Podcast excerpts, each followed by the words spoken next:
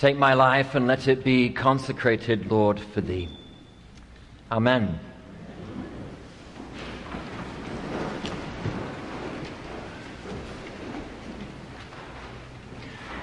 I had a great uh, conversation with one of the ushers just before the service who said, Simon, we're counting on you for the sermon, which I thought was a good encouragement. And I've wondered whether this Commitment Sunday I should just focus in for a good 30 minutes on that part from the gospel that says, Lord, I'll give half of my possessions to the poor. Let's pray for 20 of those minutes. We'll pass around the pledge cards. I won't. But I want to think about the character Zacchaeus, who was a very important figure in the early tradition of Christianity. He was considered to be one of the few people in the New Testament whom we could be sure became a citizen of heaven. As you can imagine, the way the New Testament went, that's a pretty short list. For some reason, Zacchaeus was considered so important that he would be a citizen of heaven. By tradition, he's believed to have become the first bishop of Caesarea in Palestine. And in the Reformation era, when a new church was consecrated, the bishop would proclaim and read this story at the consecration, the opening of a new church, saying, Today salvation has come to this house. So, why Zacchaeus? We would be forgiven at this stage in our history, many centuries later, to be scratching our heads wondering why would this character be so important in the life of the New Testament? And there's a clue in his name in Greek. Zacchaeus in Greek means pure or innocent, which was not how the crowd saw him. If you read back on that text, just after Jesus says, Come down from the tree, I'm coming to your house, as we used to sing in Sunday school growing up, I'm coming to your house for tea. I guess that was an English thing, this action, the teacup. Think of The Crown if you've not seen that show. It teaches you everything you need to know about the British. Um, I'm coming to your house for tea. I'm coming to your place. I'm going to be a guest at the heart of your home. Zacchaeus rushes down. And as he does, the people grumble. And we do know the crowd that followed Jesus loved to grumble. Not much has changed, but they loved to grumble. and said, I can't believe he is going to commune, he's going to have lunch or dinner, he's going to be in the home of a sinner.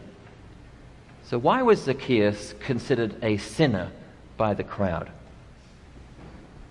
The tax collector was considered a sinner because of who he ate with because tax system was controlled by the Roman power, by the Roman state, if you like, those who had control over the political life of Judea at the time, to do his job, Zacchaeus would spend time at table where business was done with Gentiles, thus breaking Jewish dietary laws. They felt that Zacchaeus was unclean because of his, if you like, table manners. Yet we, as readers, are given a clear indication to see past that, as Jesus often teaches in the New Testament. It's not what goes into a person, not the behaviors of ritual uh, rules, if you like, that makes a person clean or unclean, but what's in the heart, if you like, the behaviors of the heart. And we know that Zacchaeus had some nodding looks around the crowd as he said, Well, is anybody here by chance that I have defrauded? You can imagine, like, well, that's pretty much everybody. I'll pay you back fourfold. Zacchaeus, coming down the tree, a changed man, recognizes that the impediment along his way to place his feet upon the journey toward what Jesus called the kingdom of God, the impediment in his life was his relationship to money. For isn't it often the case that we see into the heart of ourselves when we see how we behave toward money? and it was true for Zacchaeus. And so Zacchaeus is a model exemplar, if you like. An ordinary person, really, no doubt a tax collector, but not, there's no great miracles surrounding his life. He's lifted up as a living example that a person who is penitent can have salvation. That salvation is open to all who repent. And that was of paramount importance to the early church.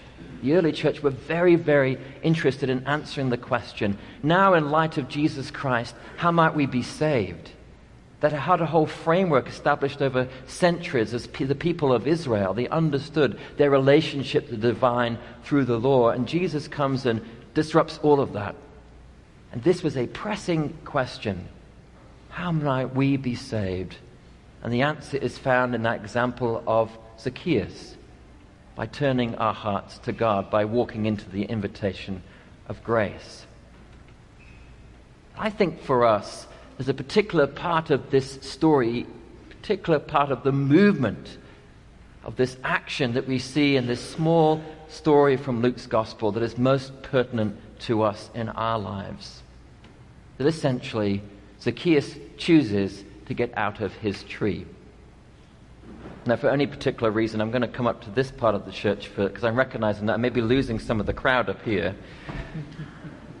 So I want to think about a meeting I went to this week.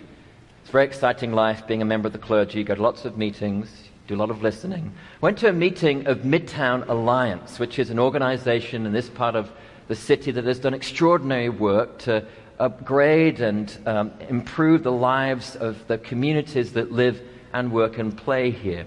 And they're wanting to improve what they call our public life each person here has a public life. It doesn't mean that you're famous. Some of you may have very large following on Instagram. Obviously, I've got a large TikTok following. I know that you know that. I don't know what TikTok is, but anyway, you can explain afterwards. Um, they want to improve our life together that we share in public, in common with others. The life we spend outside of our cars, our offices, and our homes.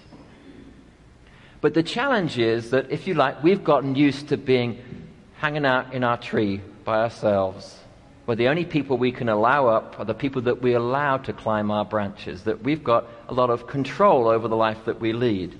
And for a couple of years during the pandemic, that made a lot of sense because it was safer to stay at home.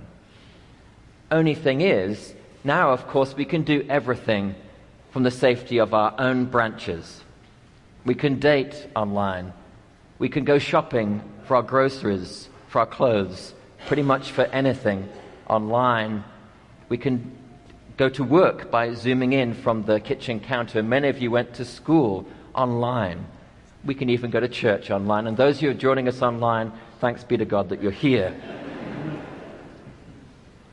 But the danger is in leading a life that keeps us somewhat detached from that ground level we, our life might meet a stranger's life or a new friend. That chance encounter is that we have this discretionary distance.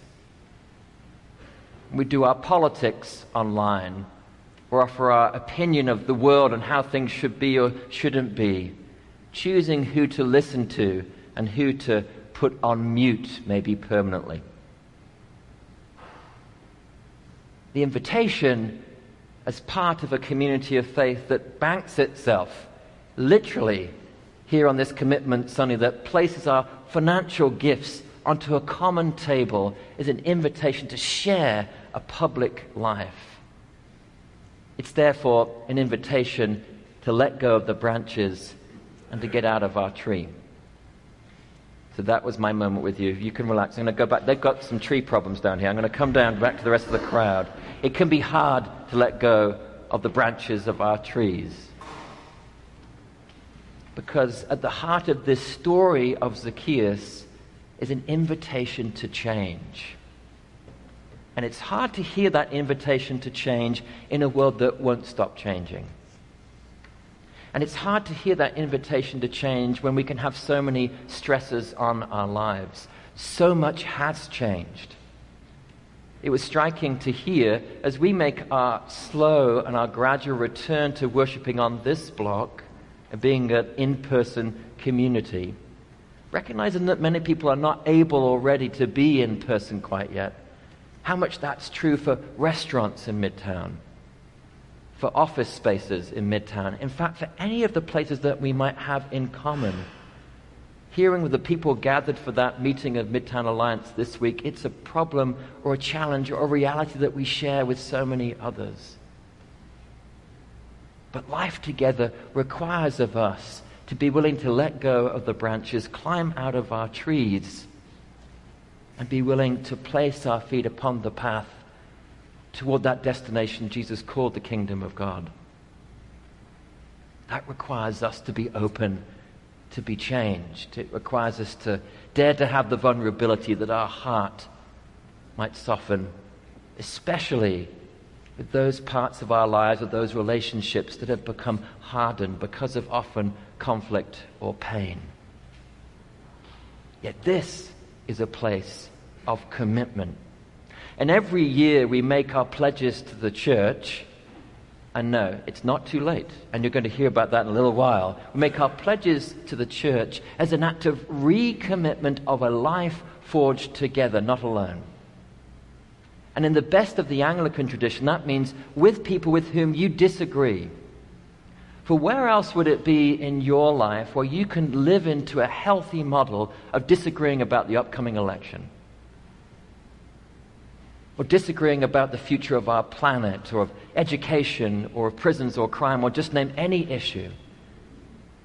I give thanks that this is a community that chooses to confront those issues, learning to listen to one another, that our sense of the world might broaden that our definition of who we might love might expand, and our understanding of how to love our neighbor grows and deepens.